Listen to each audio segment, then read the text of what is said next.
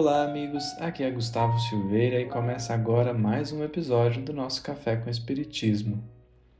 Hoje, dia 30 de junho de 2022, faz 20 anos que Chico Xavier desencarnou.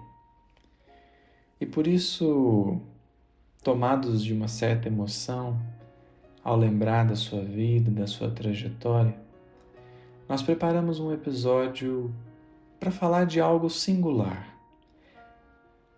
Uma das inúmeras pérolas que esse Espírito nos deixou.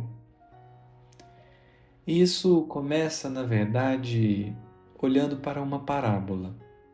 Talvez uma das lições mais óbvias e ao mesmo tempo mais desafiadoras da parábola do semeador é que quem semeia não aguarda colheita. O semeador saiu a semear, não a colher. A dificuldade e o desafio é que nós ansiamos a colheita. E isso se mostra nos detalhes mesmo do dia a dia. Ansiamos a colheita quando damos um conselho e ficamos na expectativa de que a pessoa siga o conselho dado. Aconselhar é semear, esperar que o conselho seja seguido é querer colher. Ansiamos a colheita quando iniciamos um aprendizado e logo já queremos dominar todas as técnicas daquele assunto. Mas, especificamente hoje, lembrando do nosso querido Chico, gostaria de refletir como nós ansiamos colher nas tarefas do bem. Hoje orientamos uma pessoa e amanhã queremos que ela esteja com a conduta correta. Hoje iniciamos um trabalho de assistência e amanhã já queremos que ele funcione perfeitamente e receba os recursos necessários para sua manutenção.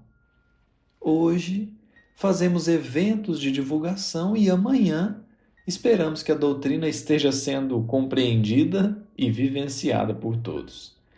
Todavia, o semeador semeia. Foi o que Chico fez. Chico semeou sem esperar colher. Ao longo dos mais de 70 anos de serviço mediúnico ininterruptos, Chico semeou.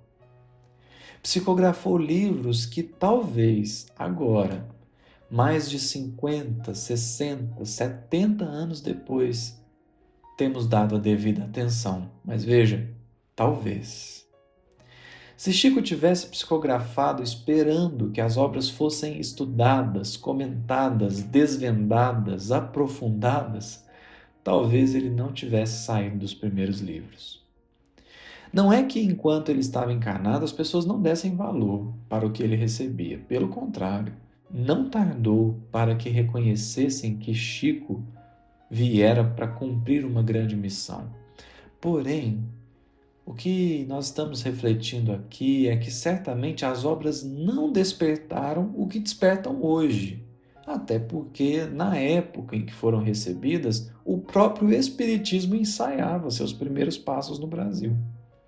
Em suma, Chico soube trabalhar sem esperar retorno algum. Tomemos, por exemplo, a obra de comentários bíblicos de Emmanuel. À época do primeiro livro, Caminho, Verdade e Vida, sequer tínhamos tido ainda a publicação dos manuscritos do Mar Morto, que trouxeram uma grande contribuição para o estudo e entendimento do Novo Testamento. Fora que Emmanuel inaugurou uma forma de estudo bíblico profundamente nova e revolucionária para o movimento espírita. E apenas hoje temos a popularização dos NEPs, Núcleo de Estudos e Prática do Evangelho, ou ainda Núcleo de Estudos e Pesquisa do Evangelho, que são grupos que se dedicam a estudar as Escrituras de uma maneira mais pormenorizada, mais detalhada. Chico guiou-se pela fé não pela fé cega, porque Emmanuel deu a ele todas as bases necessárias para que pudesse confiar no trabalho. Todavia, é inevitável notar que Chico soube semear sem esperar colher. Uma opinião pessoal que peço licença para compartilhar é que acredito que ainda hoje nós desconhecemos a extensão e a importância da obra psicográfica de Chico Xavier. 20 anos de seu desencarne, e arrisco dizer que ainda hoje o movimento espírita, no Brasil e fora dele, ainda não tem exata noção do valor que a sua obra mediúnica tem. Porém, independentemente de termos ou não essa noção, a lição da semeadura está viva na vida do Chico.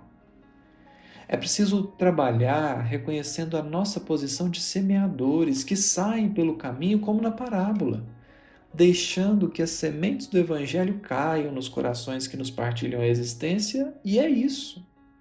Nossa tarefa é a semeadura, por mais limitante que isso possa parecer, embora na verdade não seja.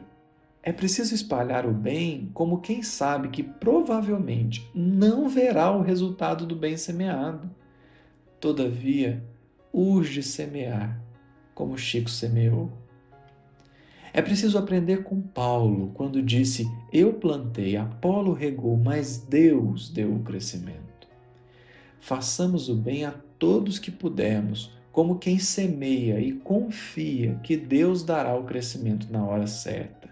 Esse é o convite feito para nós. Se as pessoas desvalorizam, se não compreendem, se desrespeitam, se atacam, não importa. O que importa é a sinceridade do coração na tarefa assumida. É preciso seguir adiante, semeando, porque vale lembrar que na parábola o semeador só encontrou a terra boa no final.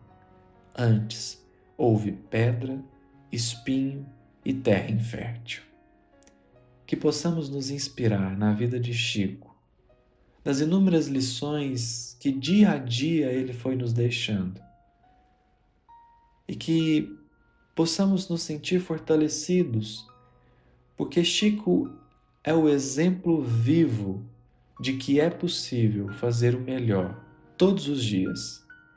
Não o melhor que Jesus faria, não o melhor que Francisco de Assis faria, mas o melhor que eu, que você, que cada um de nós podemos fazer. Chico é a prova de que é possível.